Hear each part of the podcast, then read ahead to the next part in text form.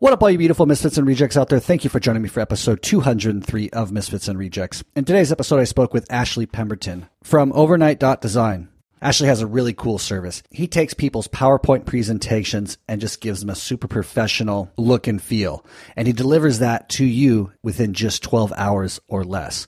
So for somebody, for example, working in the UK, which is where he's from, at the end of the workday, after they've more or less created all the content for that PowerPoint presentation, they send it to him and his team over in Thailand. They make it look incredible, put everything together for you, and then you have it back by the time you wake up that you can present to whoever you're presenting for that day. I really enjoyed this conversation with Ashley because we really went deep into his desire to leave the UK and move to Thailand, what it was like for him over the 13 years he's been there, and the unique value proposition he discovered he had after he decided to make that move to Thailand, which was essentially leveraging the time zone he was in in Thailand against the UK time zone, allowing him to deliver a very cool service to his customers. Ashley and I not only talk about his business, what it was like for him to move to Thailand, but also some of the pitfalls that a lot of expats fall into when they find themselves in a place where they feel like they have complete freedom, where they don't feel judged by their peers or by the locals within the culture that they're residing, giving them sort of this limitless feeling that can sometimes be a downside to many people who don't have a strong constitution or self restraint. But Ashley's done a great job of navigating it and, in fact, finds himself in a situation where he's really just trying to level up everything his personal life, his business, and has set some really big goals for himself that I have no doubt he'll achieve. So this was a really fun episode for me because again, I could relate to a lot of what he was talking about with the freedom that he feels since he's lived in Thailand and just all the cool aspects of getting to be an expat in cultures where the cost of living is a lot less than your home country and the place and its people are just so warm and wonderful. It makes life just that much more fulfilling. So if you're a first time listener, please pull out that phone, hit subscribe on whatever you're listening to Misfits and Rejects on. And if you like Misfits and Rejects, please share it with somebody you think might get something from this episode. Maybe somebody needs Ashley's service, or maybe somebody could relate to Ashley's story, or you think that they might hear something within our conversation that really ignites that fire under them, inspires them to take that first step into whatever lifestyle they dream of having. And one last thing, if you like Misfits and Rejects and you want to support Misfits and Rejects, you can do that in one of two ways. First, you can head on over to patreon.com backslash misfits and rejects, and you can give a monthly donation. Whatever you want, it's all appreciated. Nothing is expected. Or you can head over to misfitsandrejects.com backslash shop and pick up a Misfits and Rejects t-shirt. Now I can send these anywhere in the world, so don't hesitate if you're in Australia, Southeast Asia, Europe, wherever you may be. I can send this to you. They're super comfortable tri-blend material, making it a very lightweight, very comfortable t-shirt. So please feel free if you want to support Misfits and Rejects. Those are one of the two ways you can do that. And thank you again for joining us. I have no doubt you're going to like this episode. Please sit back, relax, and enjoy this episode with Ashley Pemberton from Overnight.design. Welcome to Misfits and Rejects, a podcast about the lifestyle design of expatriates, travelers, entrepreneurs, and adventurers. I'm your host, Chapin Cruder. Enjoy. I didn't fit in America. With cocaine, there's just always too many guns and too many bad attitudes. I quit the limiting stories. Really try to overcome that fear. And right there, for any of your listeners, a lot of what I was to do in the rest of my life was formulated by the fact I just went and did it, goddammit. Welcome to another episode of Misfits and Rejects. Today I'm joined by Ashley Pemberton from Overnight.design. Ashley, welcome to the show. Thank you so much, Chapin.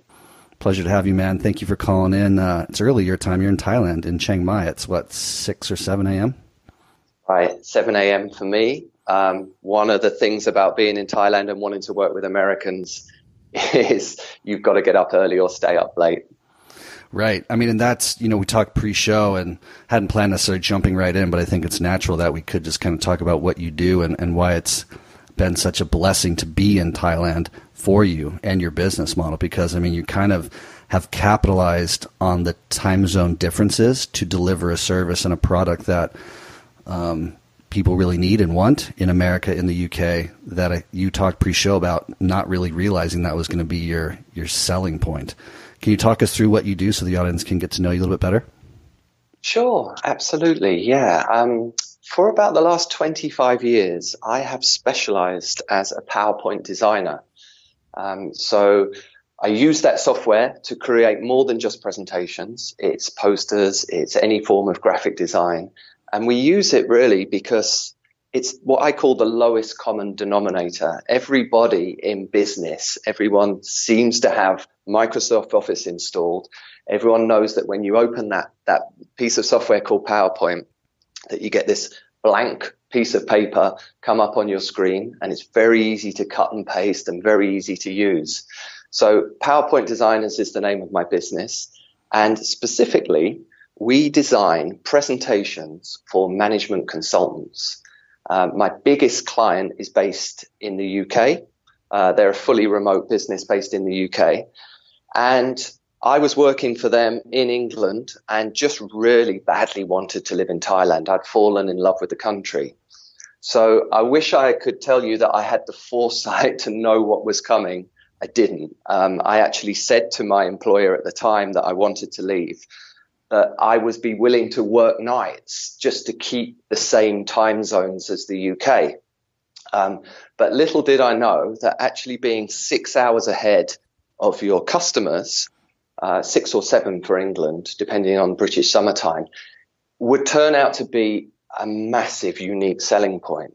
So the, the concept is that the management consultants should not be doing their own design. They write the brilliant content. They work uh, a long, hard day.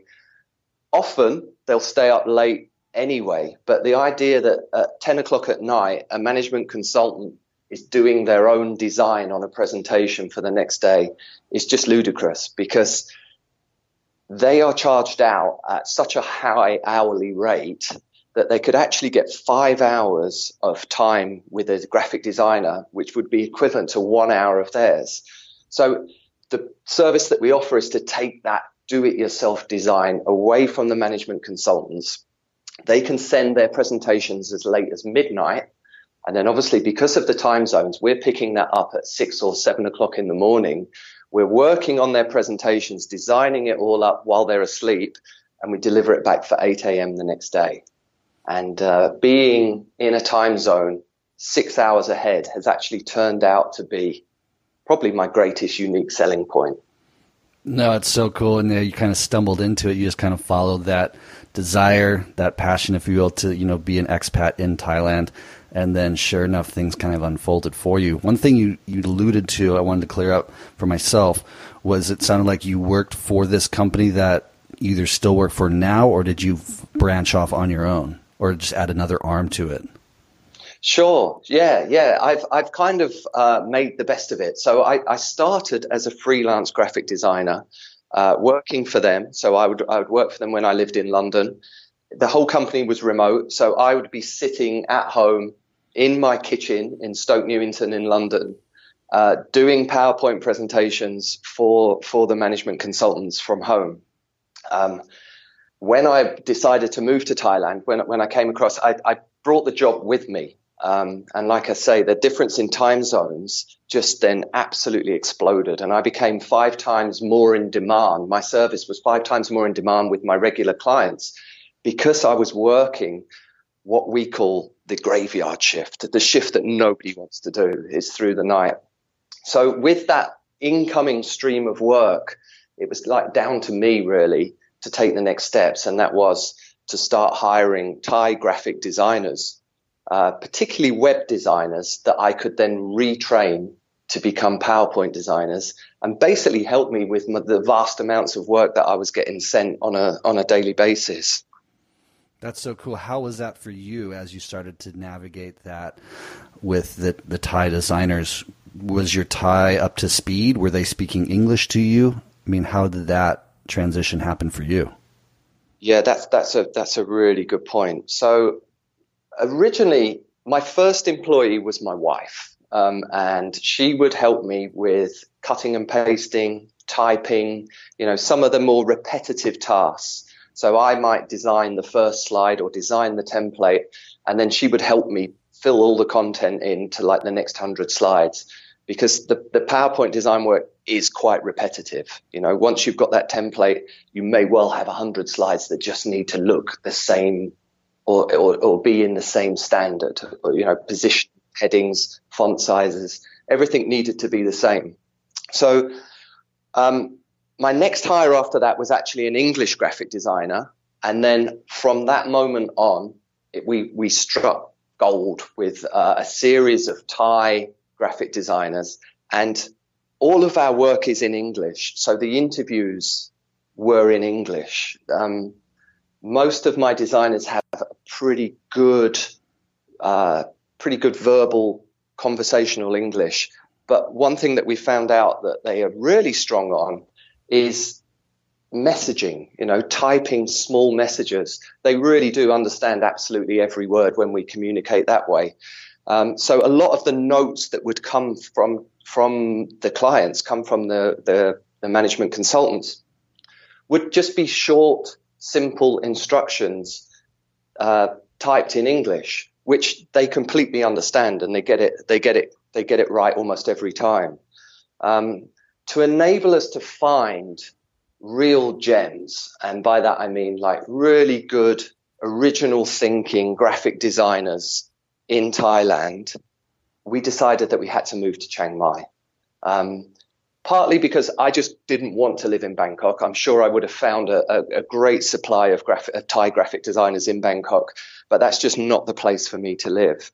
Um, I tried also living on the islands. Um, we tried living down south. Um, and then just Chiang Mai kind of presented itself as, as the next best option. Um, and that's where I set up my office. Now, when you say you set up your office, you have people coming to work every day. Since it can be done remotely for everybody, it sounds like is that a necessary sort of component of your business, or is it just something you like having? No, no, I I found it necessary. Um, yes, we do work remotely, especially in the last two months. We've been 100% remote. But being a PowerPoint designer can be quite a tricky job, uh, certainly if you're left alone uh, to do it by yourself. So the culture that we that we have in our in our office is that everybody helps everyone.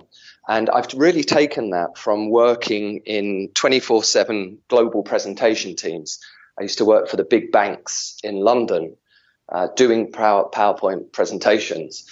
And one thing that, that I really took from there is that when a job comes in, someone might well get a six or an eight hour job landed on their desk, and then other designers only have small jobs. So there's a real culture of dividing up that job, sp- splitting it up amongst other designers and getting help, you know, helping each other. Uh, otherwise, it can be quite a daunting task if you're the one that gets the big job with the with the really serious deadline, and the person, you know, the other person doesn't get much at all. So, by working from an office, um, it allowed me to really support them uh, to answer any questions that they might have about some of the nuances of, of the English or some of the some of the more complicated elements of the brief, it kind of allowed me to kind of stand over their desk and, and point to things and direct uh, and really train them up to be able to do the job independently. Um, and here we are six years later, uh, and I no longer need to do that. The office that I hired, actually, I no longer work from at all, and neither does the English manager. We're both fully remote. And what it's ended up is our office in Nimmanhaemin in Chiang Mai is now 100% for them. It's it's it has not you know the two English bosses bosses don't work there at all. It's become the Thai graphic designers office, um, and they absolutely love being together. They they enjoy having that type of culture and supporting each other and working as a team. That's cool, man. Congratulations. It sounds like you've uh, done kind of what we all dream of is, you know, writing ourselves out of the day to day of the businesses, yet we still have a steady stream of income and happy employees. Congratulations, man. Thank you. Thank you. You know, a couple of years ago, I would have, I would have, I'd have been really quite pleased with myself for doing that. Um, it was like a milestone that I wanted to achieve. And there are a couple of reasons why I was able to do that. And again, I don't think it's because of my brilliance or my expertise or my vision. It's just like been a series of events that have just unfolded that have led me down a certain path. So I, I do feel quite blessed that, that it's happened to me. I'm, I'm delighted that I have a business that pays me quite well, certainly by Chiang Mai standards, to live a pretty comfortable life. Um, one thing that you alluded to pre pre show is you know how you kind of found yourself in a quasi retired state at one point, getting to golf whenever you wanted, liquid lunches, um, and but it sounded like that wasn't fulfilling for you. Can you talk us through that? Yeah, for sure. So the the reason why the, the the main reason how I managed to get myself out of the business was was quite simple. I'd planned to go back to England for a six week holiday. It was time for me to visit my family. You know, I hadn't seen my father for a long time. It was very important that I spent some quality time with them. So I am a non resident of the UK and therefore I'm actually not taxed in the UK. I checked out the tax implications and it said if I go back to the UK and I work one minute of one day, then I have to pay tax in the UK for the whole year. So obviously that was something that I didn't want to do. I wanted to go home, but I did not want to be become a resident and become taxed in the UK. Um, so it was my ambition, and I told my team pretty clearly, I'm actually going to leave work. I'm not going to check my email because I thought, well, there's going to be an electronic trail here. If I'm if I'm still sending emails, the the tax man might well qualify that as working. So I said, I'm going away for six weeks. I'm not even going to be checking my email. I trust in you. Good luck. See you in six weeks. So that was my first introduction to actually stepping myself out of the business. Um, I came back after a six week holiday with my family, came back to business, checked, checked on the figures, and there was virtually no difference to the bottom line. I think we were down like 5%. So it made me question myself. I was like, oh, all the input that I put into this business on, on like a day to day basis, not founding it, but, but actually running it, is it worth about 5% of the turnover? And I was like, oh, okay. Well, potentially I could live with that. Um, yeah, so so that's how it came about. And, and another reason that actually stopped me being a hands-on designer is uh, RSI, which is repetitive strain injury. I would work fast and I would work 10 to 12 hours a day. Um, sometimes just a couple of hours, uh, just a couple of meters from the bed that I would sleep in. So I'd get up, check my email, start work, work all day, and then go to bed. And I did that for years to build my company. Um, but the like one of the repercussions of that was that I developed quite bad RSI in actually in my mouse wheel finger that was that was where it all manifested, and then it just spread all the way up my arm, uh, into my shoulders, and it would give me excruciating pain if I spent too long actually on the computer. So that was another reason why I actually had to step away from doing the work. So it's it's not like I was the uh, the forward planning entrepreneur that always had this in mind. Like I say, it was just like a like a series of of happenings that, that kind of have led me in the way that I've that I've gone. Do you still suffer from this RSI? If I was to do an eight hour day on the computer, certainly at the pace that I used to work, which, you know, uh, uh, it's all about fast design for my business. We all work fast. So if I was to do that, I probably would find some discomfort. But at the time, I was doing like I say, 10, often 10 to 12 hour days, hands on, working at speed, always on the computer. So that was what had to stop. And as soon as I reduced that, the RSI has, has dramatically reduced. Also, we live in Thailand, right? So there is such a thing as a daily massage. my my wife used to uh, used to take me to like some of the the real old Thai masseur experts. So you'd get this you know, this 65 year old man who'd been uh, massaging people all his life. And I remember at one point he was he was massaging the top of my shoulder, like pinching on my uh, on my tendons and my nerves. And he said to my wife in in in Thai, he said, "This guy's got the tendons of a 60 year old man." And I was like, Kim, Kim, what did he say? What did he say about me? And she went, Oh, you don't want to know. And and that was that was a real moment where I just thought to myself, I'm actually damaging myself here, like damaging myself long term, causing myself some some pretty serious discomfort, but potentially long term damage to my body. Um, so again, another factor for right. It's time for you to to grow your business, to start hiring people, and to start projecting yourself as the boss and no longer the guy that does all of the clicks. Absolutely. I, I thought of a friend of mine who I interviewed in, in Chiang Mai as well. He lives just outside the city like you. Um, his name's Daniel Foxman. He owns Thai Freeze Dry. And um, he freeze dries all the medicinal natural herbs from the jungle. And one that I found really beneficial to me because I have like eczema, um, inflammation issues was um, mangosteen husk. It's uh, really anti-inflammatory, and he freeze dries it and puts it in little pill form. And like I was taking that when I was in Chiang Mai, and it was just incredible how powerful it was and helpful. And he uh, he has like a genetic arthritis thing that is like really debilitating, crippling in his hands. But w- w- since he's been taking this for, I mean, he's been there like 17 or 18 years now. Like he doesn't really have it much anymore. So I don't know if you're into that into that sort of thing, but I'll send you the link. Yeah, cool. I'd love to see it. Yeah, by all means. I, I never heard of mangosteen husk before either. So there you go. Yeah, it's uh, but you know the fruit, of course. Ah, uh, yeah, I do. I love it. Love it. Queen of fruits. Um, what what was so attractive about Thailand to you? The weather, being from the UK. I mean, why were you so fixated on Thailand being the place that you're going to go and meet the love of your life and retire? Because I mean, you're a young man. Like to have that kind of knowledge about what you wanted out of life. I mean, it's kind of unique. Yeah. Um, again, Thailand kind of, it happened a little bit by accident. I think I was about 22 years old and my friends were planning a lad's holiday and typically no one had really done any research. I think we all let one of the guys choose the, choose the venue and we just jumped on a plane and there were six of us. We were completely naive. Like I say, no one had read their lonely, lonely planet guide.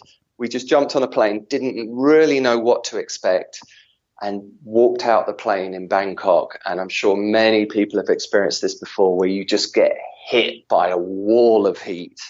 And it, it just blew us away. Like we, we just had no idea that it was going to be that hot. Walking through the streets of Bangkok, I'd never smelt a city. I'd never witnessed a city that, that just felt just so, I don't know, so crazy. But Thailand really attracted me because there's just a tremendous sense of freedom here.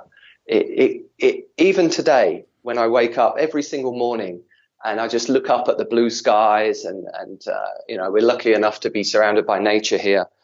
It just has something really magical.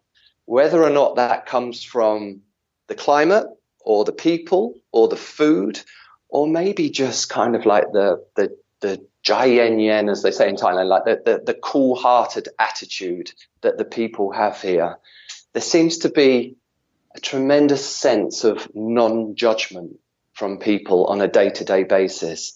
I think if a, if a Thai person doesn't like what you're doing, you know, if you're walking down the road and, and they don't like the look of you or they don't like the, the, the way you're carrying yourself or what you're doing, they tend to just leave you be. They tend to just kind of like get on with their life and just ignore you, or certainly not be as judgmental as if I was in England, where everybody loves to tell people whatever they're doing. You know, they, they if, they don't like it, they will tell you. Um, I think another really good example of that is road rage. So in the UK, road rage is such a thing. I mean, it's threatening. It's quite an intense thing if you cut up a car um, and and they want to just chase you all the way home, or they want to, you know, let you know what they think about your driving. Whereas here, like the Thais do drive pretty crazily. Um, the lines down the middle of a road are not lanes; they're just kind of like an indication to roughly where you might want to be in the road. There's this tremendous like feeling of oh, well, I can see there's a motorbike. I can see there's a truck. We'll all just kind of adjust a bit. We'll all kind of like just fit in together. And, uh, there isn't that one person that's, no, this is my lane. You must get out of my lane. Otherwise I'm sounding my horn all the way down. There's the culture of you give way to the vehicle that's bigger or faster than you. Um, you undertake, you overtake, you use the side lanes. It's just like more of a freer society it's uh, less judgmental, freer, easier, happier, warmer. Um, they're just a few of the words that I kind of I feel every day when I'm living here. I can relate 100%. I will get on a flight from LAX, land in, you know, Bangkok at whatever, you know, 21 hours later, 22. First thing I do is I go to that 7-Eleven and I just get a bunch of beer and I go sit in front of the the uh, airport and just like toast to my freedom and like this that smell and like everything that I love so much about travel and Thailand specifically. I just I'll just sit there and soak up the airport and all the the beautiful sights that you get to see there. I love it. Cool. I've never never actually done that in the airport, but I've drunk a few beers outside 7-Eleven in my time. No, of course, yeah. I don't know why it's become such a ritual for me, but for me, it's just. It, I came the first time from Calcutta when I was um, like 23. I flew from Calcutta to Bangkok, and having that contrast, I think, made that experience you described earlier that much more powerful and that much more special. Um, because Thai culture type people are just one of a kind. They are so kind and so friendly and just go above and beyond. Like I've hitchhiked all over Thailand and just people will go out of their way, pull over like, where are you going? And they'll drive like 30 minutes to an hour out of their way to get you there, you know? Yeah. Yeah. So I guess you, you also have experienced that, that tremendous sense of freedom that you get here. And I kind of relate it a bit to like having no health and safety. So if there's a great big hole in the middle of the pavement, I'm sure if we were in LA and someone tripped on it, it would be sue the government, sue the council.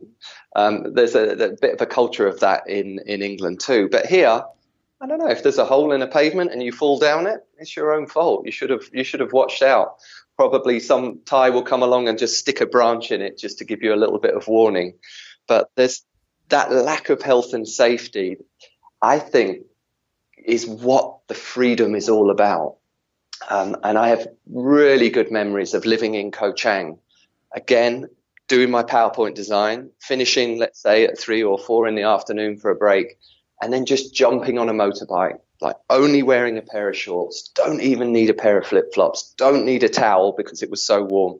Just jump on my motorbike, drive to the nearest watering hole, which was just like a, a free running river that with all the rainwater that came down from the mountain and just swim, you know, swim in this beautiful clear water.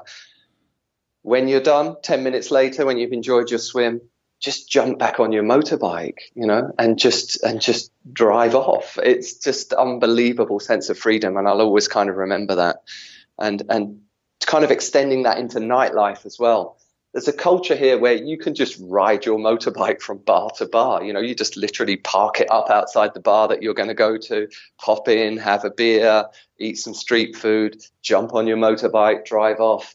Now, I'm not, I'm not saying that, that drink driving motorbikes is, is a good thing. Actually, I've lost a few friends in, in my 13 years here of people that, that have been doing that. But it's just the fact that you can, and there's not a policeman telling you, or there's not a council worker, or there's not even a member of the public stopping you and directing you and telling you what you can and you can't do. And I guess that's what I'm talking about. That's that's what I feel when I talk about the freedom of life here. Wow. Yeah, again, I just relate so well. One more question on the whole freedom tip. If you could describe freedom with one smell, what would it be? I don't know why I'm going to answer this, but it's fish sauce. I mean, Bangkok stinks of fish sauce. Um, when my when my wife first came back to England, uh, she came and lived in, in, in my house in London, and I was in I was sharing with a friend, and Kim brought fish sauce with her, and he he would tell me that like this that smell just used to haunt him at night. It would come up from the kitchen, and it would like immerse his bedroom. Um, and similar for my father as well. When he first came to Bangkok, like he's not really into Asia. He doesn't like the heat, and he absolutely hates that smell. Um, so that that's the smell that I think of. Um, not so much freedom, but that's the smell of like Bangkok streets. It's it's it's fishy and salty. It is. Mine's um, the combination of burning leaves and trash, like plastic to be specific. Like when I smell oh. that, I'm oh. like, I know I'm in a free free country, or I feel like I am. Yeah. You know? Oh man, that's that's a bit of an issue here at the moment. You know, Chiang Mai's burning season. I'm not I'm not sure how much we really want to talk about that, but it's incredibly depressing the burning that goes on in Chiang Mai right now. Yeah, I got to experience it once. I was living in Pai for like six months, and my time up there kind of overlapped into like March, and uh, it was horrific. Like, I actually that's what forced me to leave. I was sleeping with a face mask on, like choking, couldn't see, you know, like ten meters in front of me because it's just such a thick fog of literally smoke. yeah, yeah. I mean, anyone that can now plans to get the hell out of Chiang Mai uh, for that season. It used to be, oh, it's a month, and then it turned into two months. Now it's almost like a solid three months of having the worst air sometimes in the world. Like you look up Beijing, you look up like remote cities in India or industrial cities in India. Chiang Mai often has worse air than all of these places. Um, and when when you've got children in school and they shut the school down because the pollution's too bad, like I just think to myself, okay, like that's fair enough. Like we've got aircon, we've got doors that actually fit the hole, um, so we can keep our, our our house fairly airtight. I've invested in like six different air filters to be able to make the air breathable for my kids at night. But the big thing that I always think about is if you're closing the schools, what about the local kids? What about the Thai kids? Where are they going to go? You know, like surely the schools would be the best place for them. Um, so it, it, it's shocking, and I, I just, you know, I wonder if the Thai government is ever going to realise exactly how much damage is being done to the to the like the lungs of the young kids, because they're not being properly looked after and they're not being educated on on the burning season. For instance, uh, I, I, work as a, as a football coach uh, in Chiang Mai, and as soon as the AQI, so the air quality index, rises above 150, we have to cancel all outdoor sporting activities. So, from a coach and from a parent's point of view, this is just about one of the most depressing things in the world. You actually have to tell your kids, please don't go outside. If you do go outside, don't run, don't play sport, don't exercise to the point where you're getting out of breath because it's bad for you. And my kids are looking at me going, well, that's a different message to what you've been telling me for the rest of the year. And then I'm like, yeah, what you've got to do is you've got to stay indoors with the aircon, with the air purifier, and you've got to play Xbox for the next three months. And they're like, okay, cool. So they, my kids are very adaptable, you know, even in this corona lockdown, they've had the best time of their life they've absolutely loved being locked in. Um, and it's it's almost like something that they think now is is like just part of their life. It's just pretty normal. Uh, but for me, it, it, it's depressing, and it's probably the one single factor that is making me evaluate whether or not Chiang Mai is going to be a long term home for me and my family. Interesting. Yeah, we I was going to get to that question. Before I do, though, I'm assuming your Thai is good enough to be coaching your children's team. Um, are you coaching in Thai? Yeah, actually, um, for about for about the first five weeks, I thought this boy was called Ying, and I, you know, I was like, okay, Ying, you know, and, and we talk in English as well as like occasional occasional Thai words. Ying actually means shoot. it took me four weeks to learn that word. I was like, oh shit, his name's not Ying. That means everyone would everyone would just shout Ying, Ying. like, okay, well that's his name. So my Thai is okay. It's not great. It's not really a strong point of mine. Like I say, all of my work comes in in in English. My my uh, my employees, my Thai team have to have a reasonable level of English. And I think one of the reasons why I've been able to survive and thrive in Thailand is because of my wife, who, when I met her, was just absolutely fluent in English. I mean, she is completely Thai. She's from Isan, but her English was really, really good. And she was the first Thai girlfriend that I'd connected with that truly understood me, that I could truly communicate with. Um, so actually, a lot of my life here in Thailand has still been in English language. And now I'd say 50% of my, of my students, uh, football coaching students, are Chinese anyway. So we speak English to them. Um, so yeah, I've, I've kind of muddled my way through 13 years in Thailand without very good Thai. Um, and I feel sometimes that I've always kind of lived like an expat life or I live a bit of a tourist life. And I actually quite like that. It works for me. Um, tourists get treated really well here. Um, there's lots and lots of things to do, and I quite enjoy. I quite enjoy being a bit of a tourist. i am going to say I've never really completely immersed myself in a Thai living conditions or a Thai culture. Um, I have friends that have done that. Uh, some of them have done really well and enjoyed it for for a short amount of time.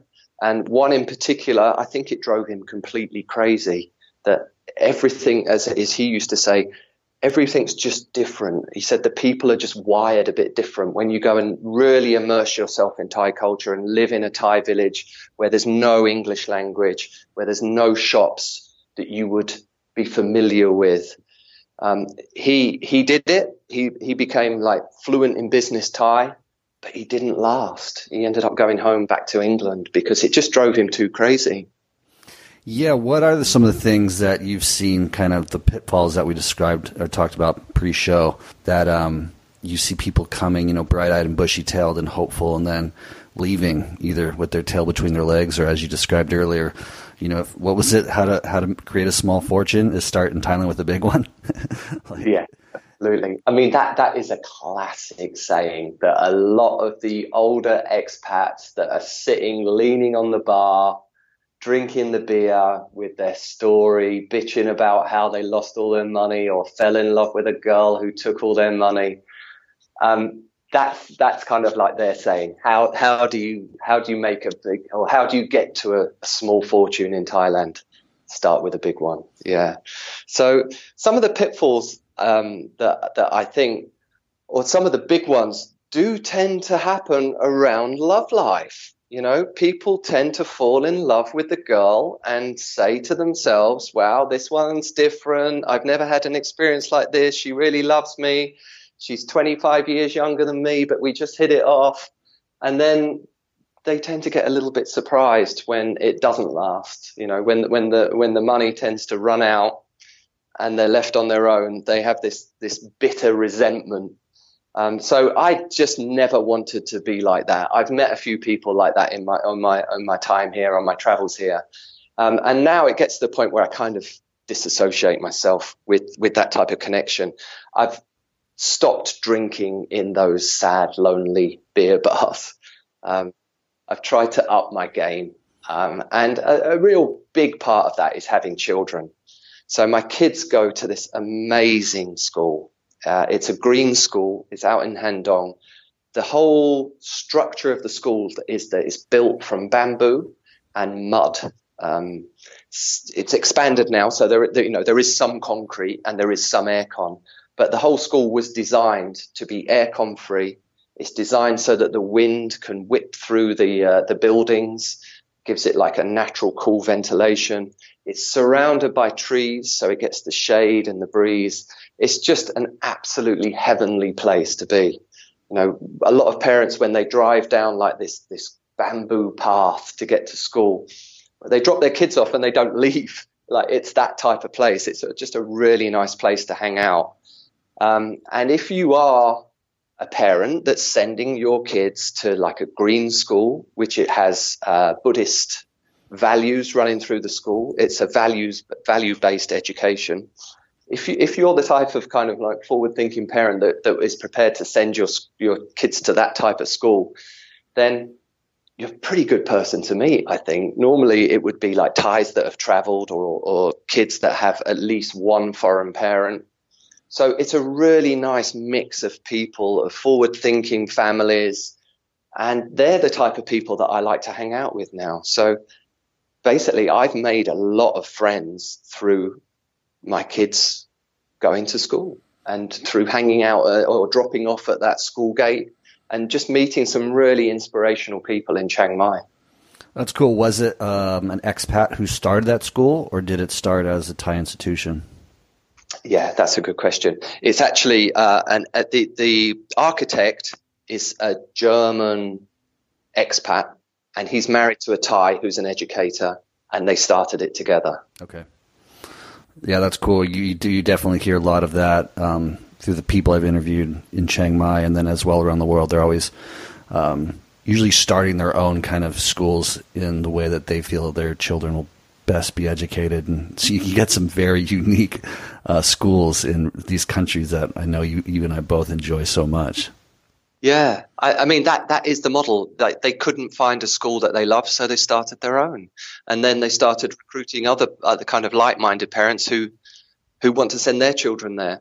And I, my kids joined on about the fifth year of this school being established, so actually it's become quite quite well run by now. It's it runs from an English syllabus, but it's a Buddhist a Buddhist school and yeah, it's it's it's we we get all the benefits of of those visionary school owners that that wanted to you know set up this place for their children. You mentioned uh, possibly considering at some point, due just to the pollution of relocating. Would it be some place in Thailand or maybe another Southeast Asian country? Have you and your wife kind of talked pretty in depth about that possibility? is you, you you've led on to something here because uh, my wife is so patriotically Thai. It's unbelievable. Like, I don't think she wants to live anywhere else. I think it would be a real struggle. And every time I suggest to her that we might go somewhere else, whether or not that's back to England, possibly to America, maybe another Asian country, not quite sure. Um, she just keeps turning around saying, You will regret that decision. There's nowhere quite like Thailand. There's nowhere that's going to give you this freedom, you know, that you're going to be able to just walk out and buy this beautiful street food, have this peace of mind. Um, a great example of that is I've, I mean, I'm a pacifist by nature, but I've never been in anything close to a fight in Thailand. I've never felt threatened I've walked through groups of, let's say, 10, 18 year old Thais at two in the morning, hanging out on the street corner. I've just kind of plowed straight through them. And they're like, oh, Saudi Cup. You know, there, there's nothing threatening. There's nothing kind of uh, dangerous about Thailand and the people here from, from like being threatened. Whereas when I went back to England, I experienced very, very different scenarios, you know. Like I feel threatened all the time there. I feel quite insecure. I would hate to be walking down Croydon High Street at four in the morning and try and barge my way through a group of like 10, 10 youths. It would just be a recipe for disaster. So she always keeps coming back to me and always keeps reminding me that you're not going to be able to beat this. There is something really, truly magical about living here. I mean, and that's also not even talking about the cost of living here, which was like a major thing at the start when we didn't have much money. Um, just your your dollar goes so much further in Thailand, but particularly in Chiang Mai, and especially so six years ago in Chiang Mai. Do you get homesick? Do you have anything that you do genuinely miss that you're just constantly thinking about? I don't. I mean, this sounds bad. I'm not the type of person that looks back. I'm only ever looking forward. So, with social media, particularly Facebook, like I stay in touch with 25 people that I went to school with. You know, I see their activities on a daily basis. When I do go home, and I try to go home at least, let's say once every two years, because I like to take my kids back home so that they know, you know, they know their English family. When I do go home, I would meet up with my friends, you know, like I'd, I'd put a little uh, a calendar event together and everyone would make the effort and come out to the pub to see me. And I'd kind of look around the room and I'd say, So what have you all been doing? And they'd say, Well, actually, we haven't met up since you last came back last year. You know, their lives have just run away with them. Um, and a lot of them are still doing that daily slog. They're still working, getting up early, commuting into work, slogging away at the nine to five, getting home absolutely shattered, you know, probably drinking themselves to sleep and then getting up and doing it all again.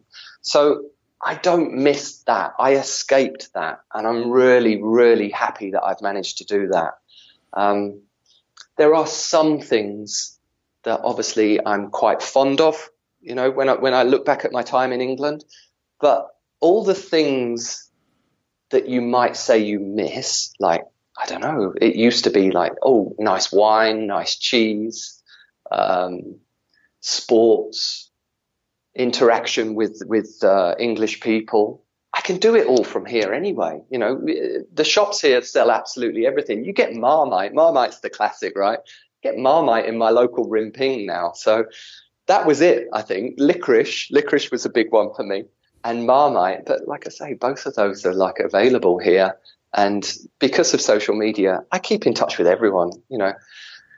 What, in fact, go ahead, finish. Just, I was, I was just going to say that I think I have a better relationship with my with my parents, with my mother and my father. They're, they're, they're not together, so I end up putting phone calls into them.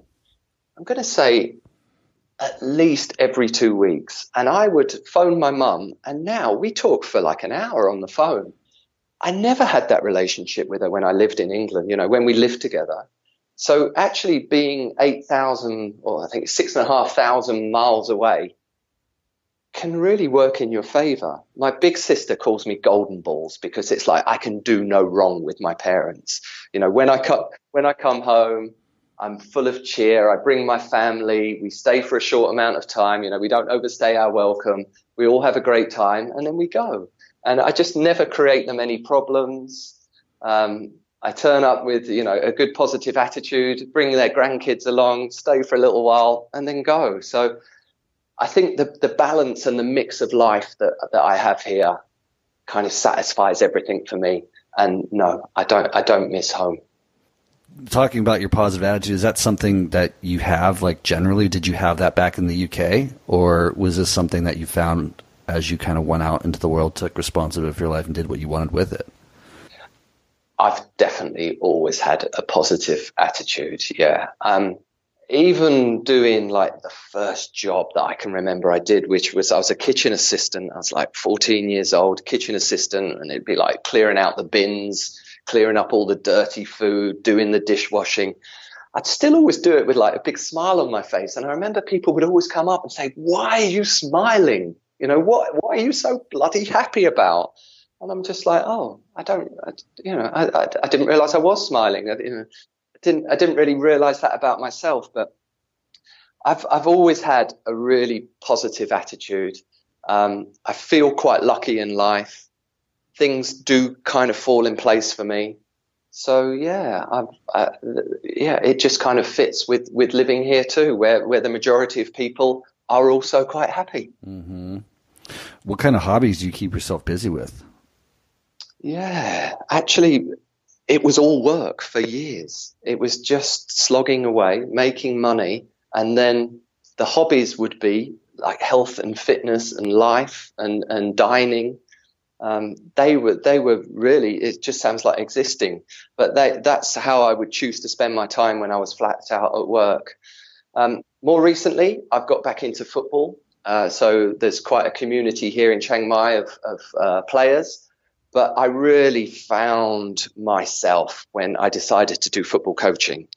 Um, I certainly don't do football coaching for the money.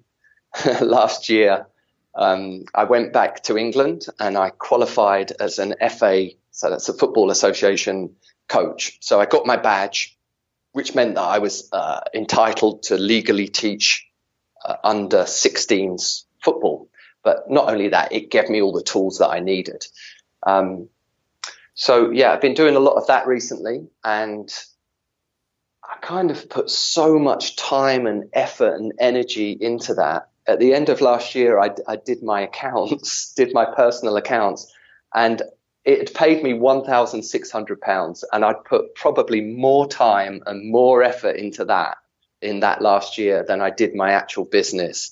So that was just a bit of a red flag for me, um, just to work out my priorities. Uh, I also had a, I also had an import export business from Thailand. One of the first things that I ever did when when I came here is like I just wanted to set up a business that would allow me to live and work in Thailand.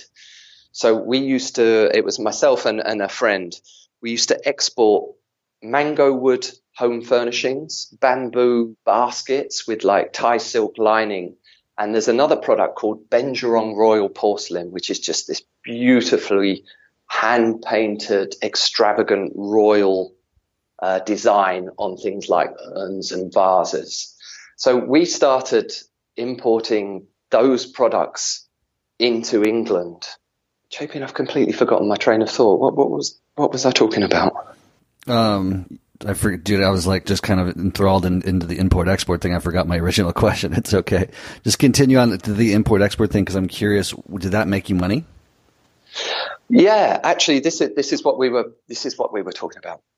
So again, I did it because we were passionate about doing it. We set up um, exhibition stands in England. Uh, we won some pretty attractive customers. There's a couple of department stores, John Lewis and Heal's of London, which is like a quite a high profile department store. And we were supplying them with beautiful home furnishings made in Thailand.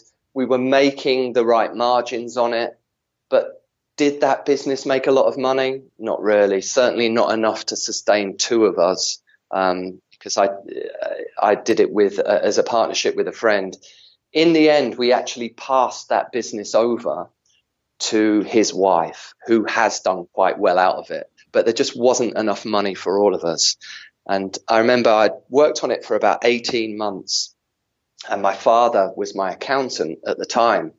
And I will never forget the words that he said to me. He was like, Ash, you made more money when you were a paper boy. And I was, oh my God. I mean, this, this is like another one where I'd given my heart and given all my energy into a business and thoroughly enjoyed it and learned along, a lot along the way. But at the end of the day, if it doesn't make money and you're putting all of your time and effort into it, it's not sustainable. And that business just was not sustainable for us. I can relate. I mean, that's where I found myself in the last six months is shutting down my online surf instruction business, which last five years I've been trying to turn a profit with just to even keep me on the road and just haven't been able to do it. Which, I mean, leads me to us kind of connecting through the dynamite circle, which I know has been a huge influence for you, really positive one for me as well.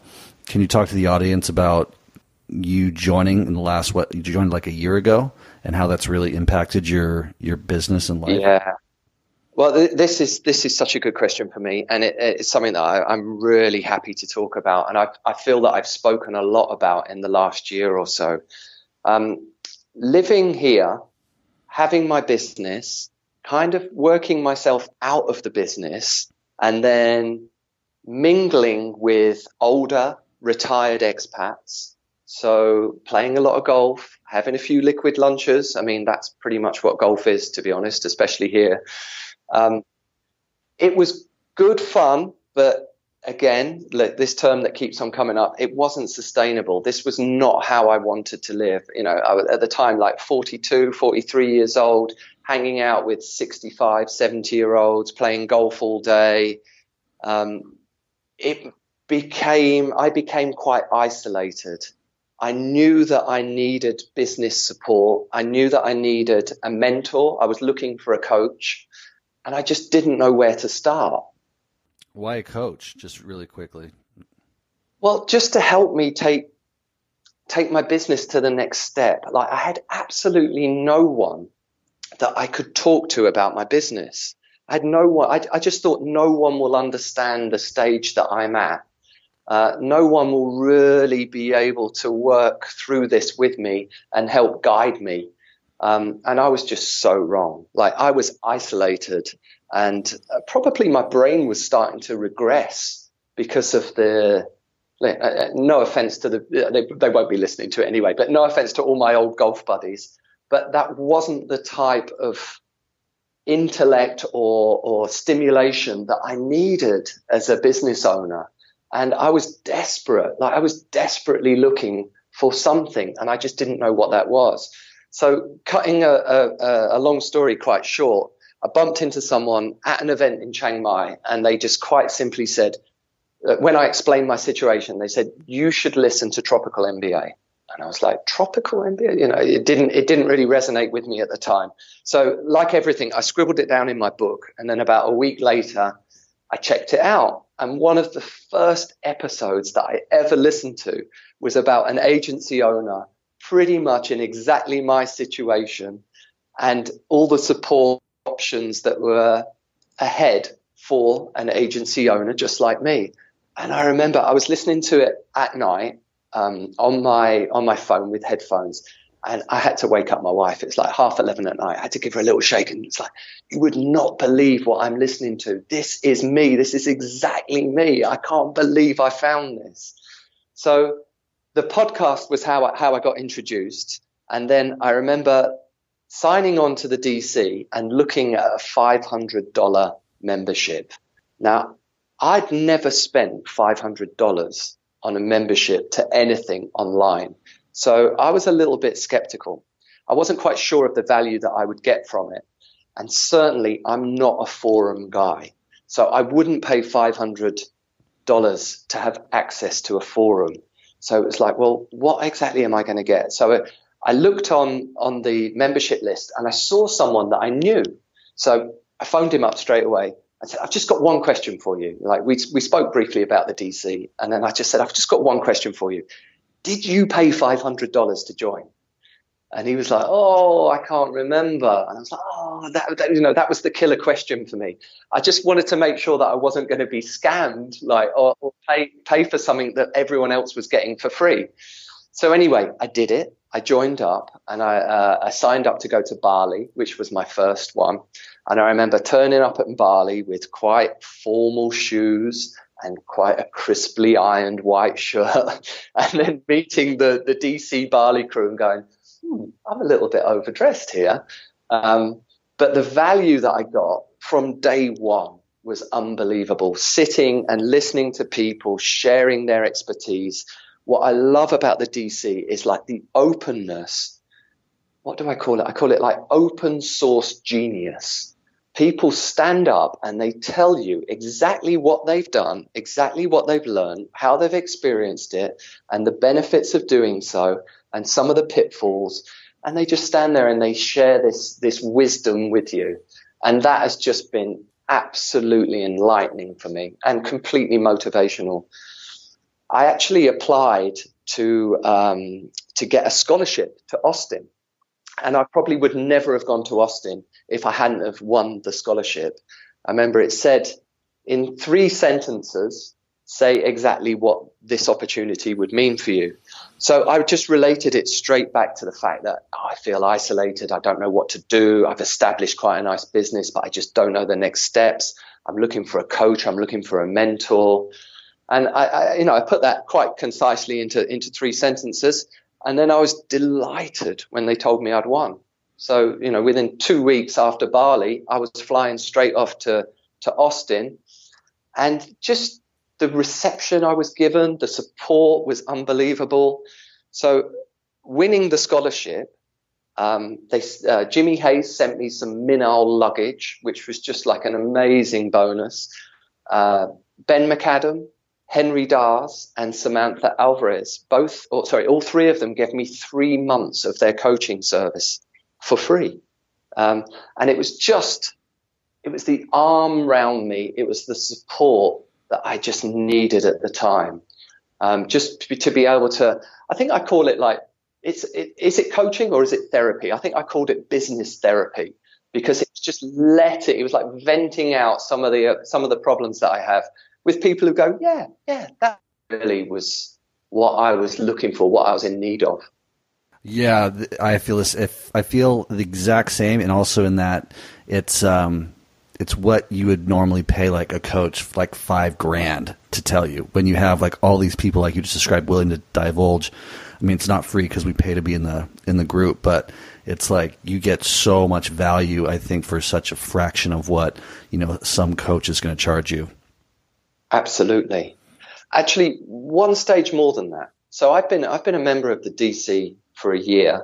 Uh, I'm a very sociable person. I like face to face events.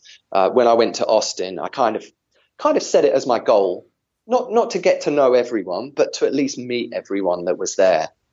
Um, and I did a pretty good job of that. Um, so I met, I've met a lot of people, but the short of that is that I think in the last 12 months, I've made about 250 really inspirational friends. Like I take it one stage further. They're, it's not, it's not just a, a community. Like I've actually made personal friendships that have changed my life, that have really led me in a positive direction. Um, a couple of years ago, I decided to sack off a couple of my old Chiang Mai friends we just, you know, I was trying to lift them up. They were trying to lift, well, they were probably bringing me back down. Um, and I love to help people until the point when they won't help themselves. And then I've realized that I kind of lower my game to, to fit in with them. And I've realized that's exactly what I was doing. Drinking too much, going to, to the wrong bar, staying out late, not being a particularly good husband and definitely not being a good father, like just picking up too many bad habits. And I'd, I'd noticed that within myself. So I made the call and I remember telling my wife, she didn't believe me at the time. I was like, I'm going to stop hanging out with these people. And she's like, Oh, yeah, sure. I've kind of heard this before. I'll believe it when I see it. And I did. I just cut off from that moment on. So that actually left me even more isolated. I knew that I didn't want to be hanging out with, with those people eh, doing that type of stuff. But it left me in kind of no man's land. So I was even more receptive to making new friends in the DC. And these aren't just normal friends, you know, they're entrepreneurs, they're business people, they, they are motivated, they have wisdom to share. Often some of them have expertise that they, you know, that that makes them stand out from the crowd. And these are just exactly the right type of people for me to be hanging out with. It's raised my game no end. And it's made me a better person. It's made me a better father. It's made me definitely a better husband. That's beautiful, man. Is it also quantifiable, like in, in your numbers? Are you seeing a huge uptick in uh, your income? No, not yet. That's okay. Not, yeah. Um, one thing that I have done, and I have to do a little shout out to Henry Dars here because he made a tremendous impact on me. He was my first coach. He was the one that I signed up for first, but he was just the one that I had to really let it all out to. So what, what Henry did is he really helped me stabilize my business, like really make sure that the foundations were in place to allow me to be comfortable to step away from it again. Um, so, so have, has, have my numbers increased? Slightly, slightly. Um, but I've definitely become a better leader, a better boss. Um, there's actually kind of like one classic moment that I'd love to share with you. I think I was a pretty shit boss for quite a long time, especially to my English manager. You know, he was he was pretty insistent that I was one of the worst bosses ever. Um, five years ago, I asked him, "What do you want on your business card?" We were printing some business cards, and he said, "Oh, on mine you can put right hand man." And I just didn't get it. I didn't, I, you know, I, I remember it. I remember him asking for it, but I didn't really resonate with it. Then, after Bali, and especially after going to DC Austin, I realized that this guy had been a rock for me, that I was the visionary. I was the, uh, the kind of like mad professor of the company with all the ideas and that this guy was the total integrator and just how much I adored his contribution to our success. And it really did take the DC for me to see that. I remember a lot of DCers would, would always be looking to find their integrator or their right hand man or find someone that they could trust as a business manager to help them with their business. And I'd had it. I'd had it on a plate for five years and I'd really taken it for granted. So when I came back from Austin, I went into the office because he was working, he was working in the office like a couple of days a week, went into the office and said, I want a hug. And like he's like, this is not the Ash that flew off to Austin. This is a completely different version. He was incredibly uncomfortable with the hug because that's the type of person he is. But I, think in the end, I actually told him I loved him as well because of the contribution and the dedication that he had given my business, which now I call our business. I, t- I talk to him now like he's a co-founder. He's not. He works for me, but I, tr- I now treat him like a co-founder. I respect his contribution way more. And it's just made me more grateful, but also more aware of what I've got and the people that I've employed. I've been incredibly fortunate that I've very rarely lost a member of staff. Hardly anyone has left my company in six years. A couple of people have. Um, but the core design team and particularly Jason, who is the uh, the English manager, have just been phenomenally loyal to me and really have, have facilitated the growth of the business. That's awesome. Congratulations. Yeah, Henry was kind enough to uh, do some coaching with me. I've had him on the podcast as well. I'll link um, his episode in the show notes. But that's uh, amazing. Congratulations. Like you can just hear your your appreciation for your manager after um, it sounds like you have DC members and Henry really kind of flipped everything upside down for you and, and showed you a new path. Yeah, I mean, so Henry's Henry's a New Yorker. He's a hard hitting kind of like no bullshit type coach. He has seen and heard it all before. And what I loved about Henry was he always has like a classic saying for every situation I'm in. Like, he, he's just got it. And I, I you know, I, when I'm talking to Henry, I have to make notes because he just says so many brilliant little classic one liners that I'm just like, oh, I've got to keep that. I've got to have that. I've got to remember that. So Henry's call with me, because of the time difference, we used to do them at 7 a.m. on Monday. So if you want a positive start to your week, take Henry Dars at 7 a.m. on a Monday morning because that will get you in shape. Um, and it and it really did with me. I, I really, really benefited from my time with him. Do you consider yourself an intuitive person? Yes. Yeah, I think so. Why do you ask? Just the way kind of life has unfolded for you. You impl- implied that um, things have just kind of always worked out. Your sister calls you what golden balls or something like that. Like that's the one. That's the one. I I yeah. Have these sorts of questions for people where it's like navigating business with intuition. I think is important, but as I think my last guest talked about, it's it's only important if you understand the business. Because if you're just trying to navigate into in a business model that you don't really understand intuitively, you're fucked. like it's just not going to work out. And actually, that that came from Viola, who you'll hear. Um, she's also in the DC and an expert in um, um, search engine optimization.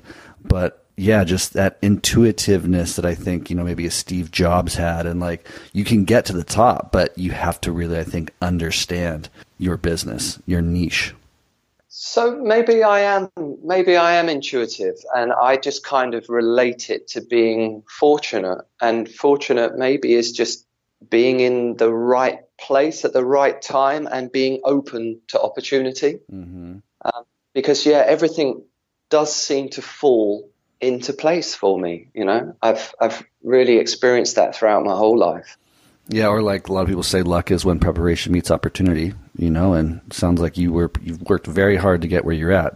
You know, you spent a lot of hours behind the computer. Yeah, I do keep on reminding myself of that.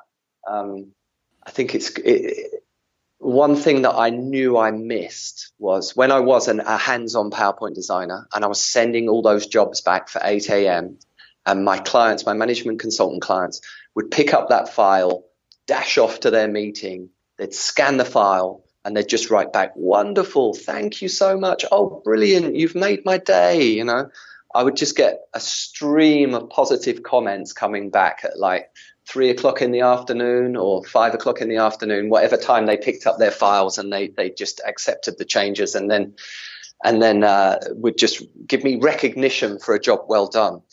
I really missed that when I became like the boss. I wasn't getting those pats on the back. I wasn't getting the daily recognition from happy clients. So a little exercise that I that I have to do with myself now is to give myself that self appreciation. I've actually recorded a little mantra and it's like, yeah, you did a good job. You've worked hard. Congratulations. Like I have to keep on reminding myself because there is a bit of an a bit of an empty void within me that I'm not getting that sort of recognition from my clients or, or from uh, on a daily basis. Do you listen to that? Is that what you recorded for yourself to like listen to before bed or when you wake up in the morning? I do, yeah, I do. I, it's actually an initiative that I've been working on with June Bowie. Um, she's been a really, really great uh, kind of like visionary coach. She does a bit of five year goal setting with me and uh, helps me to become the future version of myself that I really want to be. And one of those things, you know, one of those little obstacles that I had was a bit of self recognition, just, just, you know, not beating myself up, you know, for not driving my business to the next level or not being the super CEO that would launch a, a SaaS business or a productized service or take my agency business and take it to, you know, seven figures. She kind of like gives me the reassurance. Don't worry. You've done a good job of where you are so far. So the next steps will unfold, but like, don't beat yourself up over the fact that you, you know, you haven't achieved all the things that some of like what I call the heavy hitting DCers have. She's like, yeah, don't worry. Take your time. You know, you'll get there. So that's that's one of the exercises that I've done with her. Do you have ambition to like grow this into something big and then maybe retire completely from it, or just re- grow it into something big where you can just level up your lifestyle, be, be traveling, you know, business class, first class, however you want to live? Is that a goal? Mm. It is, yeah, it is, and it's a goal that's become really apparent to me, especially recently. Like I've put some, I put, I put a number on it. I know I have a vision of the person that I want to be, and that person is a provider. It's a provider to my to my immediate family, but also to my extended family. Um, when I went back to Sevenoaks in Kent, which is where I'm from, uh, I hired uh, just for three weeks on Airbnb. I hired a million pound mansion. Now that sounds quite quite grand, but in Sevenoaks, most of the houses are million pound mansions.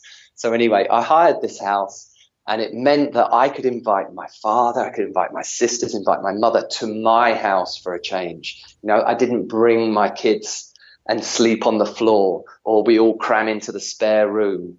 Like this was the first time that actually I came back and I was like, this is my house. We're going to entertain you. We're going to cook for you. We're going to host. And that was just such a positive memory for me that I cling on to that. I want more of that. I want to be the provider for my family, um, and especially for my two children, because it seems that if they grow up in Thailand, they want to go to England, and uh, probably it's vice versa. You know, if we took them to school in England, they probably want to go to Thailand. But I guess what I'm trying to say is, when they hit a certain age, that will be their decision. And if they want to go and study in America or Holland or Germany, or maybe they want to move back to the UK uh, for job opportunities, apprenticeships, whatever it is that they choose to do, I want to be able to provide. But not only that, I want to be able to travel with them. I want to be able to go and support them. You know, my wife is very unlikely to let my kids go. You know, she said, Oh, if they go, I go. You know, she will travel the world with them. She will go to school, to uni with them. Um, so I, I follow that dream. I love that dream. It, it feels just right for my heart. But obviously, you need to be fairly well off to keep your house in Chiang Mai, to afford the beautiful green private school. And then, you know, the amount of money that it's going to take, maybe if they decide to go to university, yeah, that's why that's why I need to scale up right now. That's what I'm thinking of. Do you have a timeline that you've set for yourself, like a goal in the future, like five years, ten years? I know you mentioned you're doing a five year plan, but do you have something written down?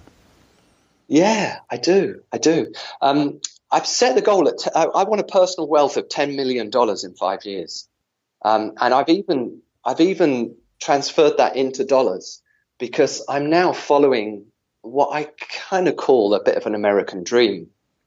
I've worked out of the UK for a long time. The pound has, over the last four or five years, steadily plummeted against the baht. So if you can imagine, all my clients pay me in pounds, yet all my outgoings are in Thai baht. And I think Brexit was one that triggered it. I think I lost something like 27% of my monthly salary, so the, the, the, amount of billing that we take, when I transferred that back into baht, I was 27% down than I was pre Brexit. So that hit me hard. Um, not only that, I have savings in the UK that I bring over uh, to support my life here. Even the trans the, the transferring of that money, you know, it just dramatically dropped. Um, I actually bought my own house here in in Chiang Mai. Um, and I, uh, in the end, I got a mortgage on half of it because I thought to myself, "Ooh, the exchange rate." Uh, I think at the time it was like 55 baht to the pound. I was like, "Oh, that exchange rate's not that good." You know, if it was 58, I'd probably bring all my money over, and then it's just plummeted to down now to to it hovers around 40, and it dropped as low as 38. So one of the one of the goals that I've set is to expand into the American market. Uh, there's a couple of reasons for that. One, I think I can charge a premium for my services in America. Uh, two is that the management consultancy that I work for want me to work exclusively for them. They don't want me to ever work for any of their competitors or their clients. So that pretty much rules out a lot of industries in the UK. Um, they are one of the largest independent management consultancies in the UK. But if you compare that to America, not a patch. You know, these guys are minnows compared to some of the giant firms that are out there in America. So that combined with like the positive attitude that I got when I came to uh, to Austin, just like really positive, upbeat, supporting people. I just loved it, and I thought, well, yeah, this this is where I actually want to start working from now. So I've set my set my goals on the American dream. Uh, I want to expand my business into America. I want to be like the PowerPoint black belt, as I call myself, um, and just refining that offer a little bit more my team have been working with a really progressive management consultancy for quite a long time. We've picked up some really good industry practice. What we're able to do is take a presentation deck or a pitch document and by design increase its chances of success. So we increase conversion rates on proposals and documents. We create animated explainer videos that when you pitch for a new account, instead of just leaving a copy of the slides or leaving a presentation or a PDF or a document, actually what, what, what we leave behind now are little animated explainer videos that paint a picture of the future. So it'd just be like a, a 60 second cartoon style animation that just explains to the client, if you go ahead and use our services, this is your vision of the future. It's really nice to do that in cartoon graphics because anything's possible. You know, you, there's, there's nothing you can't do with a cartoon character. And people tend to believe stories that they're told by cartoon characters more than, let's say, a human or like a stock photography or a stock video. Cartoons are just friendlier, they're more believable, and people tend to judge them less.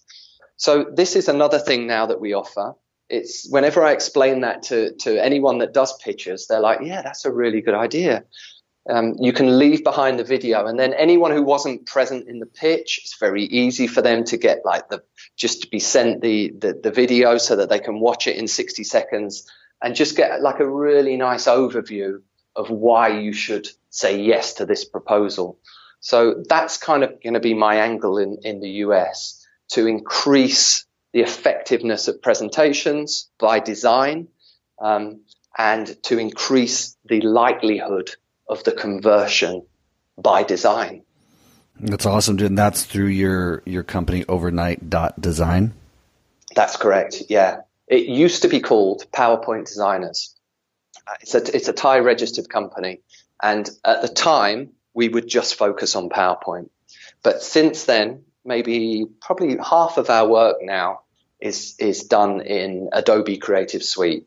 So brochures, white papers mm. are designed in InDesign, and then we have you know the animation, the illustration, all done using uh, Adobe Creative Suite. Well, this is cool, man. I wish you all the best. Congratulations on just the accomplishments that you've made. If you could just take one second to talk to an individual listening right now who's heard your story, related to it, inspired by it, but maybe still has a little bit of hesitation, you know, take that trip to Thailand, start their first online business or whatever they may want to do. Is there anything you could say to them to help motivate them to take that first step? Yeah, I think that they should lean on someone because I did. I had at the time a friend that stopped me making all of the silly mistakes that I would have made if I tried to do it by myself. So I've benefited from the DC, um, but even if they're not part of the DC, they should find someone that can help them. Um, an example of this recently is I was chatting to someone on LinkedIn because I talk to a lot of uh, PowerPoint designers who do exactly the same job as me because you know we we share quite a few experiences of what it's like to be a PowerPoint designer. And this, uh, let's say, 45 year old Indian guy just said, "What do I need to do to start a successful PowerPoint design agency?" You know, he'd seen that that I had one, and he was just just ask the question, just like, what would I need to do? And I was like, well, what you need to do is you need to get good clients. You know, you need to have a regular stream of good clients. And he's like, well, then he just asked me, well, how would I go about doing that? And I was like, well, potentially I could help you with that, you know, and just by asking the question in a polite way and, you know, not, not, not, not pressing down on me, but definitely leaning on me a little bit for some guidance, for some wisdom. And then he had the he had the balls to ask the question, you know, oh, could you send me a client? Do you have a client in mind for me? And in the last month, I've sent him three different clients. These are these are uh, clients that no longer fit into my business model. They're smaller one-off jobs, and now we're trying to go for like more regular, high-paid work. So it didn't fit with my business. My business is, is, is running almost at capacity especially working remote, I didn't want to be absolutely loading my designers with extra work. They've been servicing my big clients absolutely brilliantly. So I didn't want to just spring like a little one off project, low paid one off project that really kind of stressed them out on top of their daily work. So because he asked, he got. I sent it to him and he did a really good job. He's super professional. So that could well be the start of me helping him build his agency. And it all came from just finding someone that you can learn from, someone that has experience, someone that knows the way, and just politely asking them for a little bit of support or asking them for their expertise. That's great advice, Ashley. Thank you so much for your time. Folks, check him out at overnight.design and anywhere else, Ash, that they could uh, find you if they need just to reach out directly. Sure. I mean, I'm pretty active on Facebook. I've now really started to embrace LinkedIn. Um, I enjoy I enjoy socializing on LinkedIn. There's some there's some really good content. So they're they're the two really. Facebook and LinkedIn for uh, for conversation. You can find me there. Um, but if you go to overnight.design, you will get a, a link to my LinkedIn profile from there. Thank you again. We appreciate you and love you, my friend. Cool. Thanks so much. I really enjoyed talking to you. Awesome, Ashley. Thank you so much for your time. I really appreciate you. Like I said, I could really connect with your story. I found so many things you talked about, those those feelings you have just when you land in Thailand, to those freedoms you talked about by being in Thailand.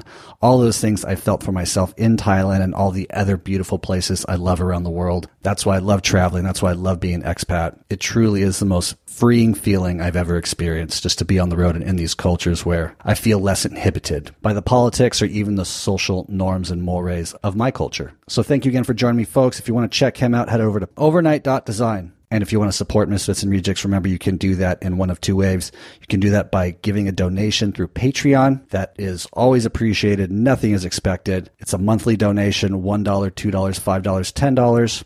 I'm working on creating something that for those who sign up for a $25 donation, I'll have a special gift of some kind for you. And if you just want to head over to misfitsandrejects.com backslash shop and pick up a Misfits and Rejects t-shirt, remember I can send those anywhere in the world. So don't hesitate to pick one up. If you are in Australia, Southeast Asia, Europe, wherever you may be, I can get that to you. They're super comfortable tri-blend material, very lightweight, very comfortable. I have no doubt you'll enjoy that. And I love getting pictures of fans wearing the Misfits and Rejects logo across their chest. So thank you so much for your support. I think you all are so very beautiful. Get ready for next week's episode, Monday morning, 9 a.m. I appreciate you. Take care. Ciao. Thank you for listening to Misfits and Rejects. I hope this inspire you to think about your life situation, where you're at, and possibly make a big decision to choose something different for yourself if you're unhappy with where you're at in life. I hope these people that I interview inspire you to go out, spread your wings, and try something new. To live a different lifestyle that maybe your whole life people were telling you was the wrong one, but when in fact it's the perfect one for you. And I'll see you next time.